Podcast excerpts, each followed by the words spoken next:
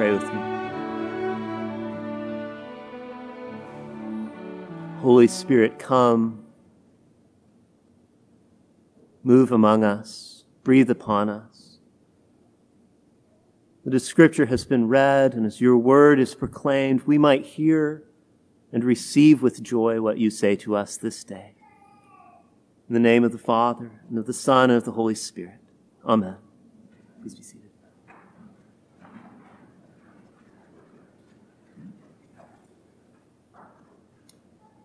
Just not fair. Any of you kids ever said that? Any of you adults? Uh huh. You just try to say it where the kids can't hear you. I know. This, it's not fair. It, this expression that we've all used of our sense that justice has been violated, that we aren't being treated in the way that we should be. We hear something like this at the end of our gospel reading this morning. When the laborers who started at the beginning of the morning say, We've worked all day, we've labored through the long summer heat. They only showed up for the last hour and you're treating us as equal. It's not fair. I think we hear this note in Jonah's voice as well. God, you said you were going to punish these evil Ninevites, but now they've repented and you just forgave them. What you told me to prophesy isn't even going to come true. His sense of justice and the right order of things is offended. And from a sufficient distance, I think the problem in both of these passages is sufficiently obvious that this protest of the unfairness of things puts them in a position of accusation against God. Their outraged sense of justice leads them to take offense against God Himself.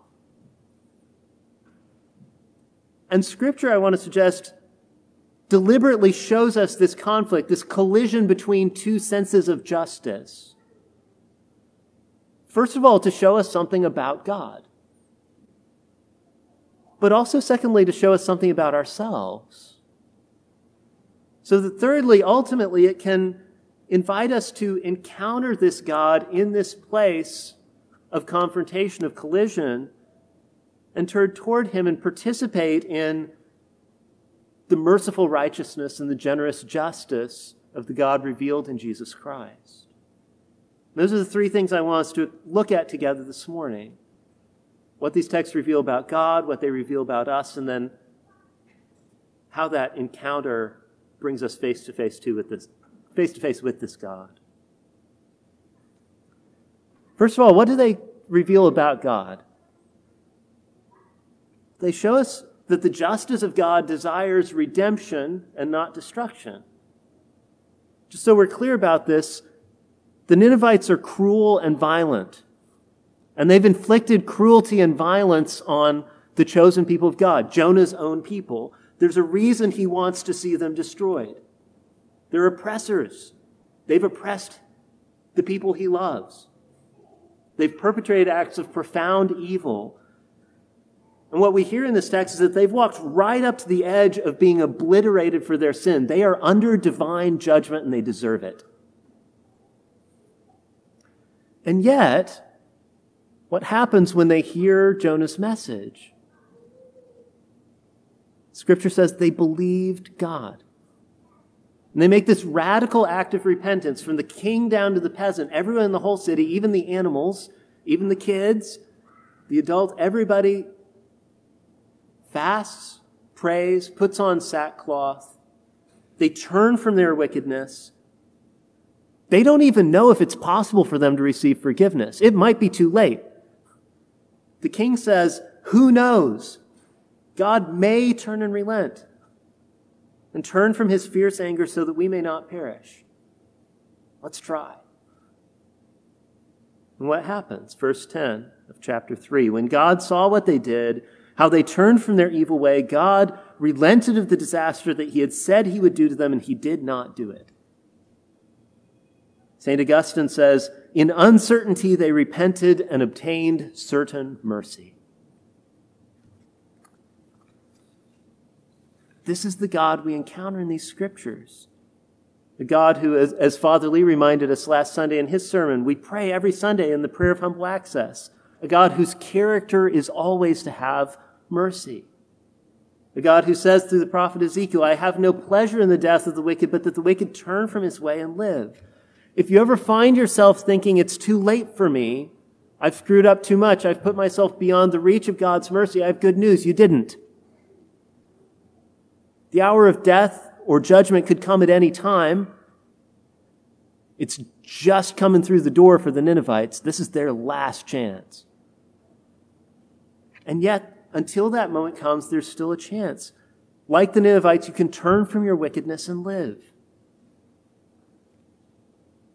And if the God revealed in scriptures is profoundly merciful, he's also incredibly generous. Did you notice in Jesus' parable here from Matthew 20, the householder doesn't tell the laborers he hires at the third and sixth and ninth hour how much he's going to pay them. He says, Whatever is right, I will give you. And they say, Okay. And they go work. Those hired at the 11th hour, he doesn't actually promise to pay at all. Check it out. He just says, You go into the vineyard too. They don't know. Are, are we going to get some kind of payment at the end of this day? Or are we just working kind of on speculation, hoping that we can earn our way to a full day's labor and getting paid tomorrow, that he might hire us then if we work out? They don't have a lot of options at this point. The day's almost over. How are we going to pay for dinner tonight? And yet, at the end of the day, the master instructs his steward to give everyone full pay for a day's labor, whether they earned it or not. They get an honest to goodness living wage. It's enough to provide for their family. It's enough to begin work or searching for work with hope tomorrow. This master would make a terrible business tycoon. Right? He's paying more than he has to. He's giving away money. He's, he's going to get fired as CEO. But that's the point. God's grace isn't limited by a lack of resources. And God's goodness is not constrained by what we deserve. St. Paul writes this is a God who's able to do immeasurably more than all we ask or imagine. And you would expect a reaction of some amazement and excitement. And I imagine in Nineveh, when they aren't blotted from the face of the map, that's what happens. These 11th hour workers are sprinting home shouting. But those who worked all day respond not with happiness, but with outrage. They're furious. As Kenneth Bailey points out, the problem is not that they've been underpaid. No one is underpaid in this parable. The problem is some people are drastically overpaid. Notice what did the all day workers say? You've made them equal to us. It's not fair. We worked so much more. Surely we should get paid a little extra. Where's our bonus? And they respond to the generosity of the master with anger and resentment. God presses Jonah on this. Twice he says, Jonah, do you do well to be angry? And the second time after the plant incident, Jonah explodes back. Yes! You better believe I do well to be angry. I'm angry enough to die. These people deserve judgment and not mercy. You know that. If you're going to behave like this, just dealing out forgiveness, I don't want anything to do with it. Count me out. Just kill me now. I'm done. It's better for me to die than to live. And okay, it's easy for us to hear Jonah as a little bit of a drama queen here. I'm angry enough to die. But is it possible that he's just more honest than the rest of us? It turns out that pretending not to be angry doesn't mean we're not.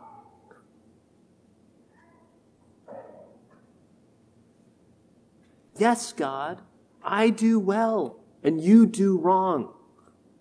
That's the implication. My anger is justified, unlike your forgiveness. And the irony is that Jonah is the one who describes God's mercy most clearly in this passage. I knew that you are a gracious God and merciful, slow to anger and abounding in steadfast love and relenting from disaster. He knows what God is like. But in Jonah's mouth, these words become words of accusation. I knew it. I knew you were like this. I don't want them to repent and be forgiven. I want to see them burn. I don't want to be an instrument of them recon- being reconciled to you, God. No, Jonah. Do you see how this zeal for justice, which is good, which is right, can get twisted up and set, it set itself against God's desire not to destroy sinners, but to bring them to salvation?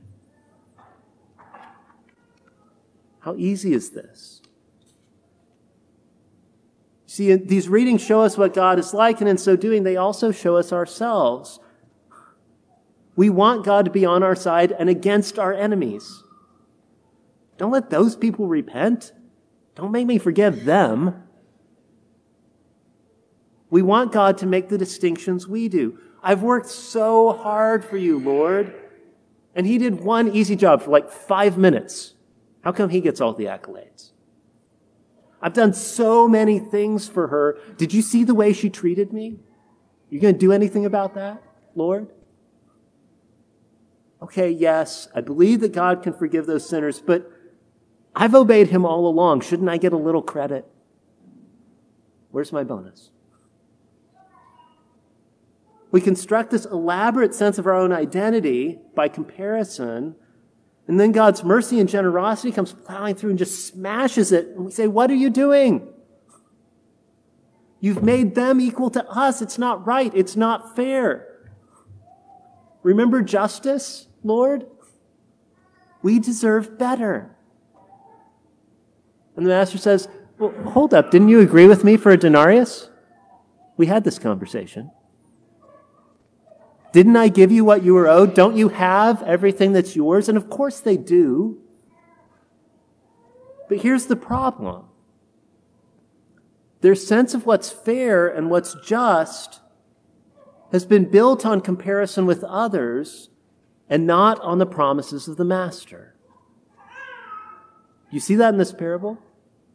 Their understanding of justice and rightness is based on comparison with others, not on the promises of the Master.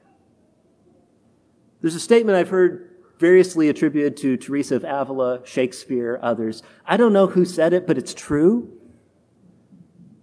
Comparisons are odious. And Jesus' parable is designed to press against just this point, to challenge our sense of justice. The matter, master literally says to the first workers, I will pay you what's right. Right? The Greek word dikaios, it's the root word for justice, for righteousness. He's opening up the question by saying to these workers he hires in the midst of the day, well, what is it right? What is it just for me to pay? Let's think about that. And instead of paying them in the order they started working, which would have been normal behavior, so that the all day laborers get what they earned, they feel good about their day's labor, they go home happy. No, he intentionally reverses the order and pays the 11th hour workers first, as if to force on their attention this apparent inequity. Start with the latecomers. You've made them equal to us. Have I, though? Or have I given everyone as much as they needed out of the abundance of my generosity? Is it really true that I've somehow diminished the market value of your labor? Or are you just struggling to make sense of a kingdom that doesn't operate on an economics of scarcity and comparison, but on an economy of grace? It's not an accident that both these stories end with a question. We hear God's appeal. Should I not have mercy on this great city of Nineveh? We don't know how Jonah answers. The book stops. The master asks, Do you begrudge my generosity? And Jesus ends the parable. He leaves the question hanging because well, he's not just asking them, is he? He's asking us. Do you begrudge my generosity? And the answer is, if we're honest, sometimes, yeah, actually. We probably do. In showing us God, these stories show us ourselves. They expose our mercilessness, our lack of generosity, our anger, our resentment, our insistence that God should judge us based on our own comparison with others. They force a collision between His justice and ours, which is to say, they expose our own need for repentance and divine mercy. And in so doing, these scriptures open a door and they invite us in our bitterness and our anger, in this collision of justice, to turn and draw near and meet this God in this place. Because you know who else has been busy all day without rest in Jesus' parable? The Master. Again, Kenneth Bailey points this out. Halfway through the parable, we find out the Master has a steward. And any good first century hearer is going to say, well, wait a second. If he's got a steward, how come he wasn't going and hiring workers? Put that man to work. And yet the master himself spends all day trekking back and forth to the marketplace, finding people he can be generous to, giving them an opportunity for good work so that he can pour out superabundant, undeserved grace and response. What is this God like? What is it just for me to do? He tells the resentful workers, You have what belongs to you. Am I not allowed to do what I choose with what belongs to me? Again, I'm quoting Bailey. It's as if he says, You want to take more for yourselves. I have chosen to give more of myself. You want to be richer at the end of the day. I've chosen to be poorer at the end of the day. Who is this God? What is he like? How far is he willing to go to extend his grace to those who need it? Jonah's ready to die because this one night wonder plant faded away. And God says, Jonah, should I be any less concerned about a whole city? People made in my image? It's as if he says, Jonah, you're ready to die because of how strongly you feel about my mercy. Well, guess what? So am I. So am I. Jonah goes out the, outside the city, he climbs a hill, he sits under a tree, and he waits for God to bring divine judgment. But Jesus goes outside the city and climbs a hill and gets nailed to a tree in order to accomplish divine judgment and take it on himself. Not to destroy his enemies, but to make them his friends. You remember what Jesus says on the cross? Father, forgive them they don't know what they're doing. Why does Jesus end his parable and leave this question hanging? What does God want his servant Jonah to see, if not a God who does justice, a costly justice, but a justice full of mercy because he pays the cost himself?